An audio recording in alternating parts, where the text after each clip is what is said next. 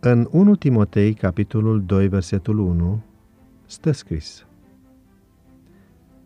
Vă îndemn, dar, înainte de toate, să faceți rugăciuni, cereri, mijlociri, mulțumiri pentru toți oamenii.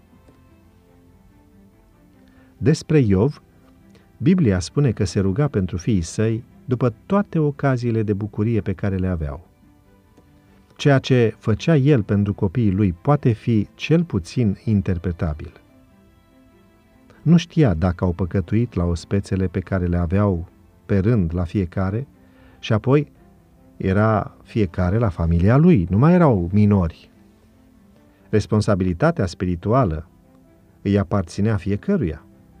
Și totuși Iov i-a învățat pe toți să-și trăiască credința, iar ei tocmai aceasta făceau. Însă grija lui Iov trecea dincolo de informații.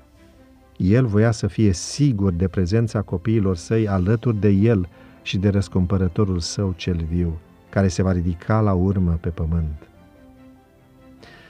Am fost șapte frați și surori la părinți, spune autorul. Aceștia ne-au învățat să ne trăim frumos credința. Am ajuns fiecare cu familia lui. Asemenea copiilor lui Iov, ne întâlneam și noi, dar de cele mai multe ori acasă la părinți. Și era frumos. Aveam tot ce ne trebuia și totuși părinții doreau să ne mai ofere din puținul lor, dar se îngrijeau și de viața noastră spirituală. Și ne bucuram că cineva și aici se mai gândește în acest fel la noi. Nu-i vom uita.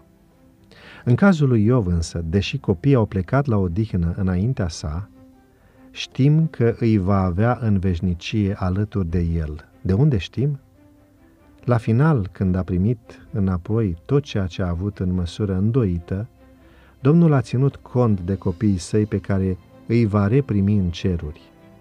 Respectul și iubirea celor bătrâni față de tineri, ca și a tinerilor față de cei cu perii albi, sunt un secret al înțelepciunii transmise din generație în generație pentru biruința dorită. Acest respect se cultivă și prin rugăciunea de mijlocire. Când ne vom ruga mai mult unii pentru alții, ne vom prețui mai mult.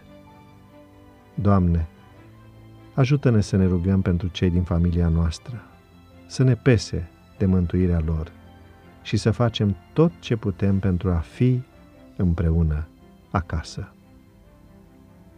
Astăzi orientează-te în jur, privește la cei care apun, la tine, la copii și găsește-ți locul.